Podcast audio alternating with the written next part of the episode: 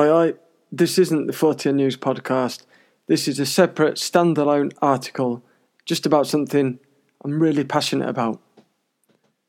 October is ADHD Awareness Month. And although many people are aware that ADHD exists, not many people know exactly what it is, how it affects people, and how we can all support those who have the condition. My name is James Coppett. I am the host, amongst other things, of the 40N News podcast. And I have ADHD. I also give talks on the subject and, for many years, have supported young people, parents, and teachers in both how to manage the negative traits of the condition and embrace and harness the positive aspects. For ADHD Awareness Month, let us learn some of the facts and dispel the myths. ADHD stands for Attention Deficit Hyperactivity Disorder. ADHD is a neurodevelopmental disorder, it's not a mental health disorder.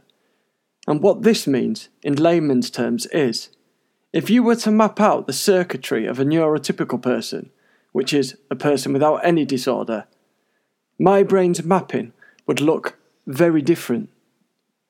Like other neurodevelopmental conditions, such as autism spectrum disorder, for example, this deeply affects one's executive functions and cognitive processes. In other words, my brain takes in the information through a different route and then processes the output in a different way as well. We therefore navigate the world and the relationships within it in a rather alternative fashion. This affects our behaviour, abilities, how we absorb information, the decisions we make, and how we interact. Just to complicate things further, there are three subtypes of ADHD predominantly inattentive, sometimes just called ADD, predominantly hyperactive impulsive, and a third is someone with a combination of the two. Numerable different traits exist within the subtypes, many of which overlap. But to generalize, just for example, the predominantly inattentive type is more common although not exclusively, diagnosed in females and shows itself as being in a more distracted, daydream like state, compared to the more male diagnosed, predominantly hyperactive impulsive type, which often includes disruptive behaviour and acute hyperactivity. The name ADHD suggests an issue in maintaining attention, but it's actually a poor choice of words, as this is only partially correct. People with ADHD also have what's called hyperfocus. If I enjoy something I'm doing, I can have complete focus for hours on end. If I'm deeply involved in reading a book, for example, a car could crash directly in front of me while a UFO flies overhead, and I may not even notice. This is why we often hear frustration from parents whose child seemingly cannot concentrate on anything they deem important, such as schoolwork, and yet can spend an entire day on their games console. If someone with ADHD is not stimulated by an activity, they cannot focus. It is not that they're bored or lose concentration, they actually cannot focus. Dopamine is a hormone that plays a role in how we feel pleasure and impacts our choice in what activities we seek to do each day. It's the brain's reward system. However, research has found that with ADHD, there are less of the proteins that transport dopamine to the brain. This affects emotional regulation, but also systems of pleasure and reward, resulting in two factors. Firstly, an ADHD brain is constantly searching for stimulus, and second, an activity that yields a low dopamine response becomes very insignificant to an ADHD brain. This is why people with ADHD are seen as having a low attention span. If someone with ADHD is not interested in a task, they will find it exceptionally difficult to concentrate. Not only that, but their senses are searching for the stimulus that their activity is not generating. Therefore, I'm partaking in an activity I'm not interested in. If I hear a conversation in the room, a bird fly past the window, or a smell from the kitchen, I'm instantly drawn away from my task or activity, and my head is tuned in to whatever my senses are picking up. As you can imagine in a classroom setting, This can create complications, particularly when you factor in additional traits such as perpetual fiddling and fidgeting, impulsiveness like shouting out, looking like not listening when you really are, problems organising resulting in arriving late for class or forgetting your homework, and issues such as frequently losing your equipment. With absolutely no doubt, you're going to be very quickly noticed by your teacher. There was one desk in my class that was directly in front of where the teacher sat. I was the boy who was always moved and placed at that desk, or even sat at the teacher's desk itself. Those were the good days. On others, I would be outside the classroom altogether. My greatest issue with this is I was not particularly misbehaving and actually working my hardest to succeed.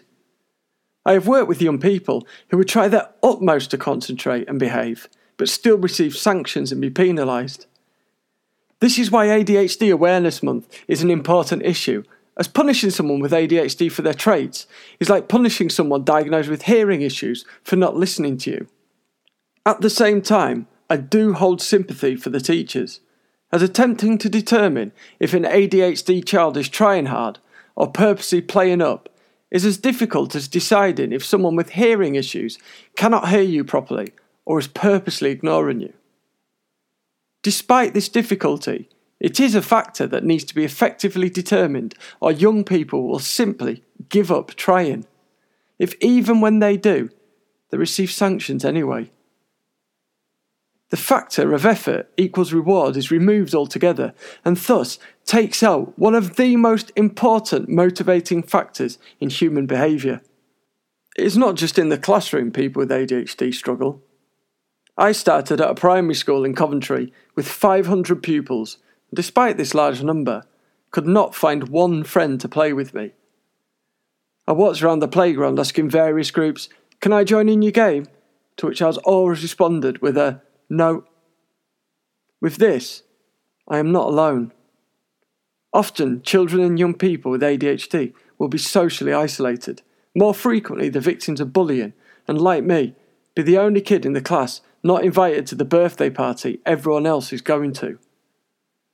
Our hyperactivity can seem odd to other children, as can our lower ability to navigate social situations.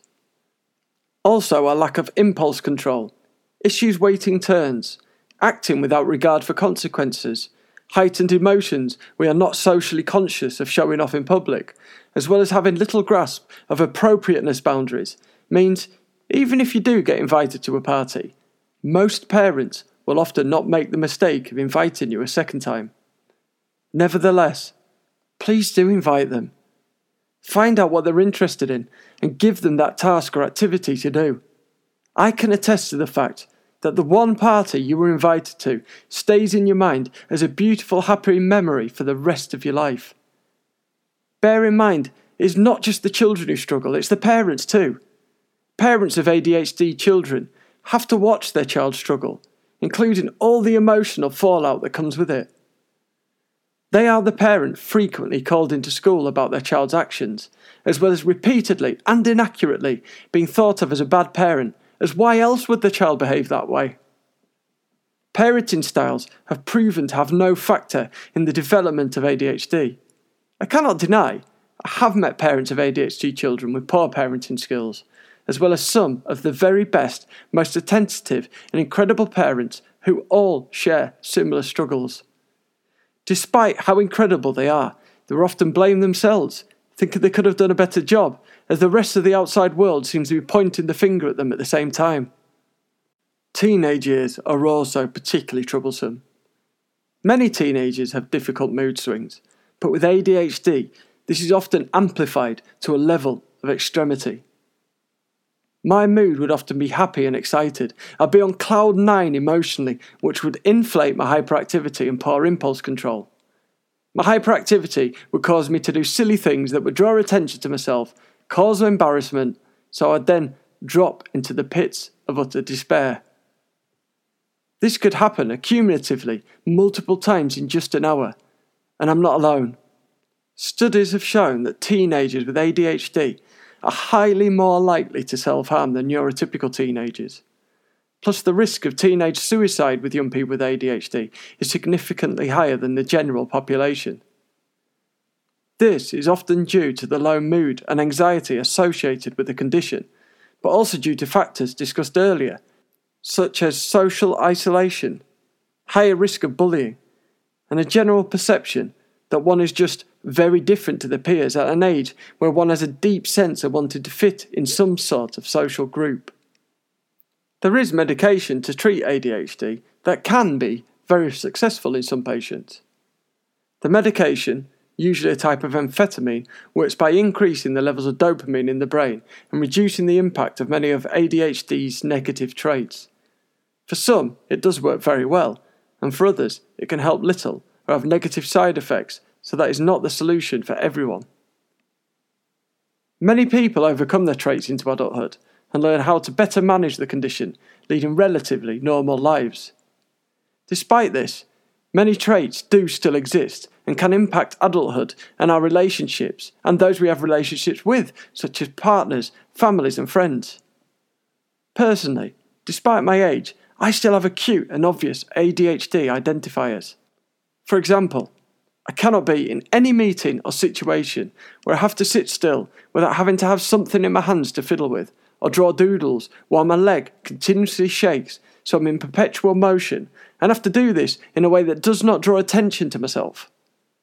My partner finds it hilarious that while brushing my teeth for two minutes does not provide me with enough dopamine stimulation while I'm scrubbing away, and so, at the same time, I have to read a book, watch a video, play a game on my mobile, Talking of mobiles, these little fixes of dopamine are problematic for people with ADHD who can find it hard to take the phone out of their hand due to the constant hit of stimulation. They also provide something for fidgeted hands to do, and often one has to hide them away if one wants to get any work done. In fact, addiction in adulthood is also proportionately larger in the ADHD community, who are often searching for further methods of sensory invigoration.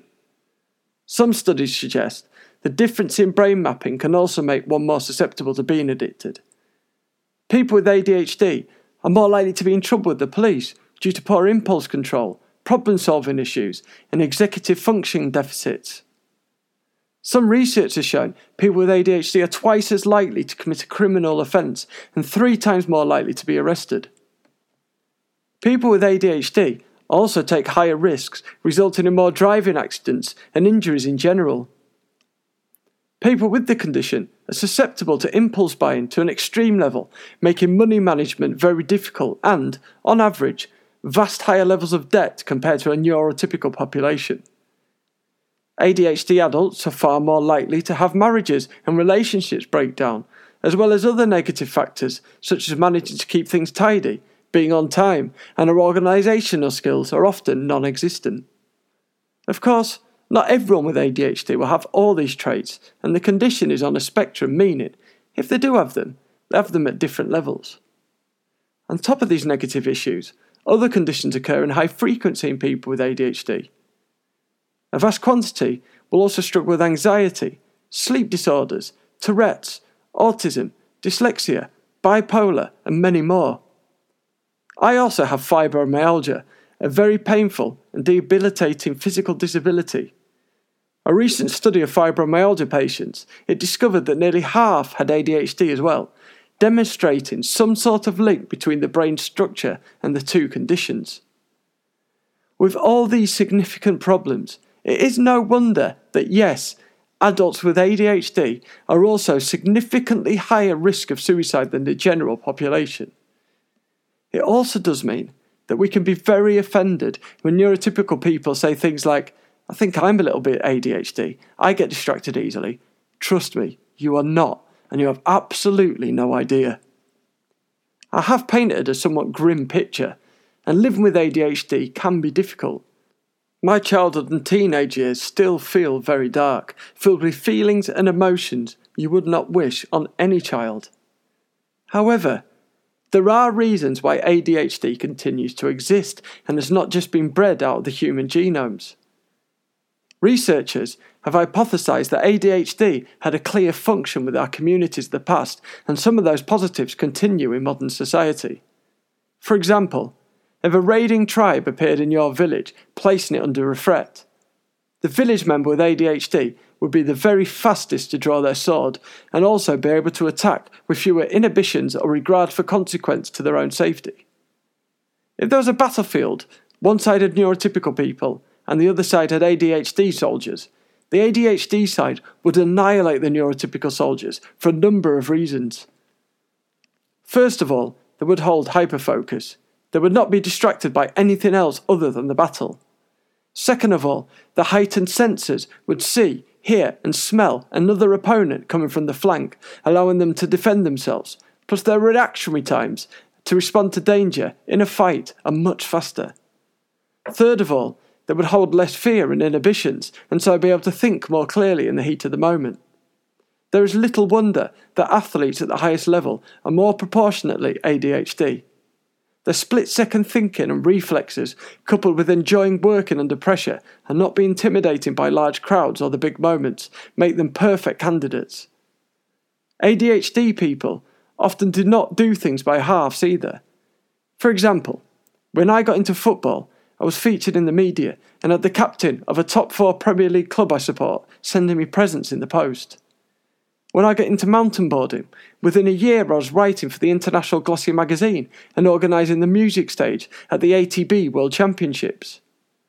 When I got into playing music, I built up half a million online plays before that was even a thing and was playing all over the world with some of the biggest labels and producers wanting to work with me, etc hyper focus, and the passion one gets for the things we enjoy means we pursue our interests, hobbies, and yes, even careers with a high level of enthusiasm, commitment, and hunger rarely seen in others.